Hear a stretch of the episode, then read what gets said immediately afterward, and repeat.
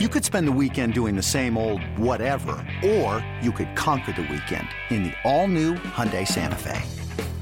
Visit HyundaiUSA.com for more details. Hyundai, there's joy in every journey. It's the Angels hosting the Tigers. Mike Trout making his first start in center field since May 5th. We'll hear more from him in a bit. But first, it's another Angel getting the offense going in the second. Zimmermann it's a high fastball. Valbuena turns on it near the wall. JD Martinez, that's gone. Off the top of the fence, big fly for Luis Valbuena. 1 0 Halos. Fastball gets him looking. The 2 2. And down goes JD Martinez. 2 2 now on the way. Down goes Avila. Seventh strikeout of the night for Matt Shoemaker. He punches out the side. There's a little pop down the right side. This could be trouble. It drops in for a base hit, and the Angels' lead grows. It's 3 0. That's driven out to deep left center field, a no doubter. 7 nothing Angels. Well, Trout's first hit since coming back after missing those five games. The Halos blank the Tigers 7 0 as the Michigan native Matt Shoemaker beats his hometown club to earn his second win of the season. JD Martinez went one for three in his first game of the year. Martinez had been on the DL all season long with a sprained ligament in his right foot. Mike Scioscia's squad pounded out 14 hits in Friday's series opening win over the Tigers. Here's the skipper talking to reporters after the game. Well, that looks like Shoe when he's on, and um, although he needed a lot of pitches, you know, the, the this, getting out of the second with bases loaded is uh, he had to work hard. I think it was 25 pitches to get out of that inning, but um, short of that, he was terrific. I think he got a little tired, uh, finished the sixth, but um, he was aggressive from the first pitch, and and uh, that's a good hitting team. You miss your spots, they're going to let you know, and and he uh, he pitched he pitched a great six innings.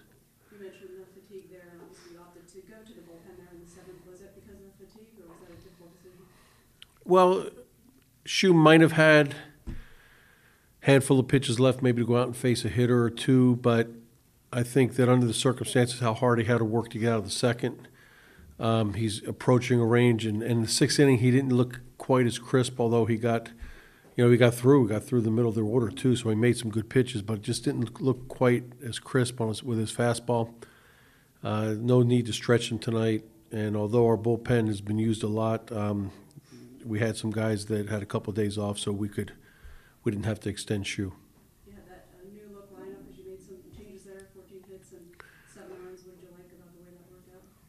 Well, the, we you know we did great with guys in scoring position. We pressured them, got guys on base, ran the base as well. There's a lot of a lot of things you can um, you can look at, but um, uh, you know first and foremost, uh, you know we hit the ball harder and you know harder tonight than we did last night. So uh, good game all the way around. I don't know if the lineup you know had a lot to do with it, but certainly guys uh, saw the ball well tonight, and we, we were hitting it hard.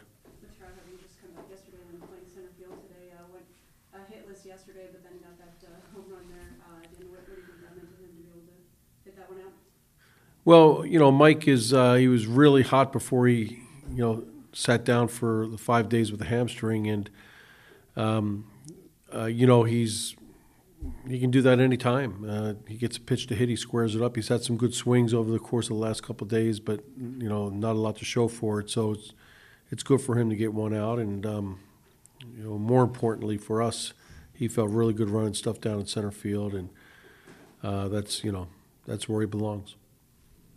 Now that he's back, are you going to just keep playing him every day, or is he going to need to blow early on? We're gonna we're gonna we're gonna go day to day and see if he see what he needs. But he's had no symptoms at all of, of what had affected him last week. So you know we'll just like any player, you know, you monitor them, and if they need a a, a day, uh, you know, you, you definitely want to give it to them. But I think with Mike, we're we're we're back to normal, and if he needs a day, we'll give it to him. But he'll play center field tomorrow.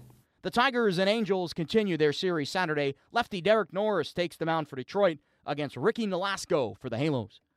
Hey, Rob Bradford here. You guys know I'm always up for a good MVP story, and one of the best stories is Wasabi Technology. Wasabi is the world's hottest cloud storage company, and it's become the go to provider for professional and collegiate sports teams, including 20 Major League Baseball teams like the Red Sox and NHL teams like the Bruins and Vancouver Canucks. Even the Liverpool Football Club is getting in on the Wasabi action. So, why is Wasabi the MVP? Well, Wasabi was purpose built to free businesses from skyrocketing storage costs and unpredictable transaction fees that the Amazons of the world are charging. In fact, Wasabi is up to 80% less than those hyperscalers and doesn't charge a cent for businesses to access their data. From Wasabi's AI enabled intelligent media storage, Wasabi Air, to the industry's only cloud storage service with triple protection against cyber criminals, data deletion, and ransomware, Wasabi's taking the lead in driving innovation in data storage and helping sports teams